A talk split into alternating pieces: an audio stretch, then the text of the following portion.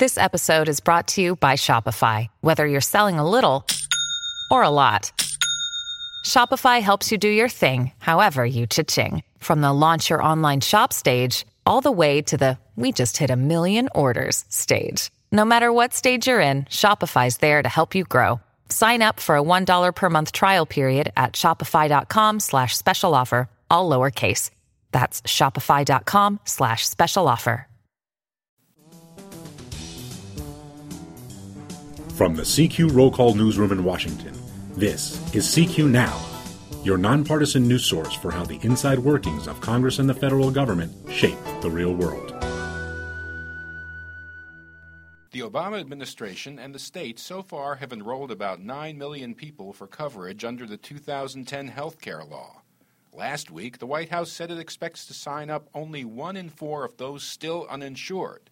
So is it giving up on its ambitious expansion plans? I'm Adriel Bettelheim with CQ Roll Call, joined by Associate Editor and Health Policy Maven Rebecca Adams. So, more than five years after Obamacare was enacted, there are still millions of uninsured people. Who exactly are they? These are people that HHS says are harder to reach than people who were motivated to sign up when the marketplace plans were first offered in the 2013 open enrollment period. Almost half are between 18 and 34 years old. And HHS really wants to sign up those people because they tend to be healthier than older people. More than a third of them are minorities, and around 57% of them are male. Why has it been hard to get these people to sign up? Is it a cost thing? You know, really, for most people, it's an issue of not knowing about the marketplace plans available under the health care law.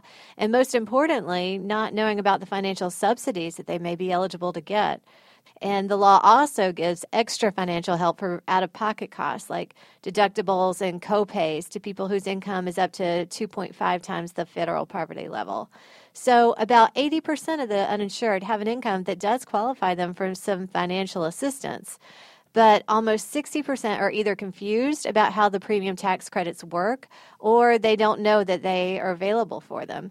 It's not really just about cost, although there are some people who are deterred by the cost because, you know, especially if you're an older person, you might not be eligible for extra subsidies and the cost for the healthcare law insurance is often higher than what we pay for job related insurance.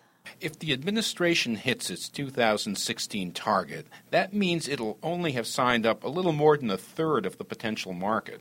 Is the program near where it needs to be in order to be sustainable? Well, you know, the most important factor is the question of how healthy the people are who sign up for the exchanges because those people pay in more than insurers have to pay out for them.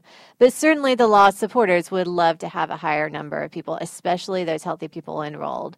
And some of the issues that people are watching as we go forward is whether insurers are going to raise their rates in the future significantly.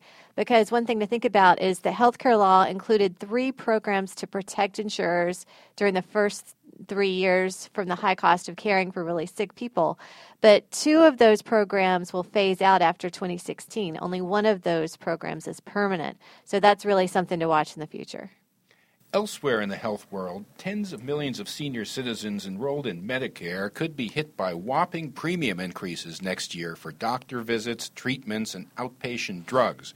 Now, that's due to the low rate of inflation and some complicated formulas. But bottom line, what kind of money are we talking about? It's a pretty significant increase here. About 30% of Medicare beneficiaries are looking at a 52% estimated increase in those monthly premiums.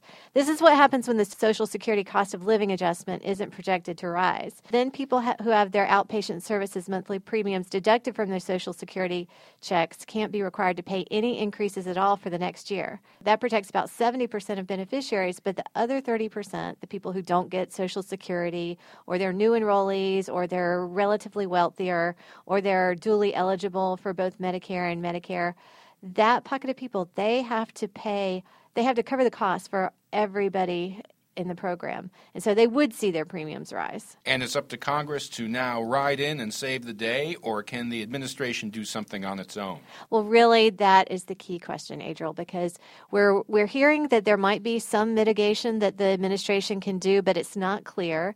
And this is a multi billion dollar fix that Congress would have to come in and, and do at the end of the year. So people are very concerned. Seniors are very nervous about these premiums going up. CQ Associate Editor Rebecca Adams. It's always something with healthcare.